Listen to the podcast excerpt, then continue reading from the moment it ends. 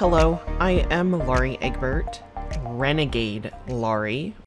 I wanted to do this initial podcast to really talk to you about um, what drives the passion behind my Renegade programs uh, and why I consider myself to be a renegade woman. Uh, a lot of people, when they hear the word renegade, they think uh, someone who breaks the law or or doesn't actually conform to society, an outlaw, so to speak. But renegade really is just someone who betrays a set of principles. And and yes, it can be used in uh, in a negative context, but in this case, it's really not. A renegade is often someone who's looked at as a deserter from a faith. I'm someone who rejects conventional behavior. And my challenge is let's not think of being a renegade as a negative thing.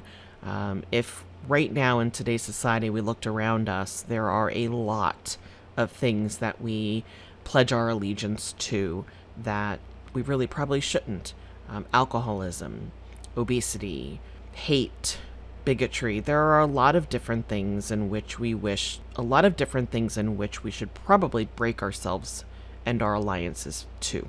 So, as a renegade woman, um, I've broken myself away from the sets of principles and opinions in which others have placed on me. I betray the thought that I have to be a certain type of person uh, because I'm a woman or because I'm white uh, or because I am not perfect. And so, my challenge through the Renegade program is to uh, help everybody else also figure out where it is that they're aligning themselves to. What principles or whose principles are you actually living your life by? Um, and it is a t- it is time. It is time for us as women, as creators and builders, um, to really go ahead and set our own set of principles and live by our own alliances to what we know and feel is our own purpose. And, you know, this isn't the first time in history that anybody said, you know, repel the norm or be a renegade. Uh, one of my favorite scenarios or examples is the story of Calamity Jane or Martha Jane Cannary as she was born. Um, she most most people don't even know who Calamity Jane is. Uh, she is a folk hero. She's from the 1800s, and she was known as a wild west sharpshooting whiskey swilling woman who, because she dressed as a man, was a crossdresser. Also, um, oddly enough, and we look around us today and we see that our LGBTQAI community um, continues to be uh, not accepted and have a lot of issues, but that's for another podcast.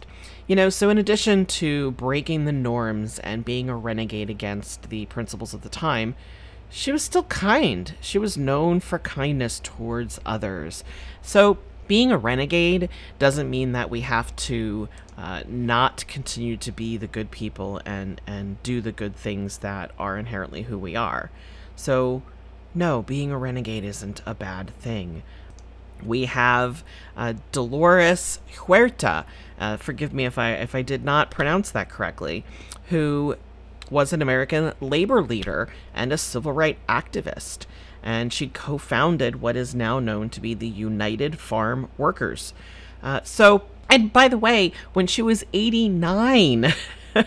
she continued to work and develop these leaders in advocacy, uh, working for the poor, for women, for children, so, you know, this is something that we should be doing our whole entire lives.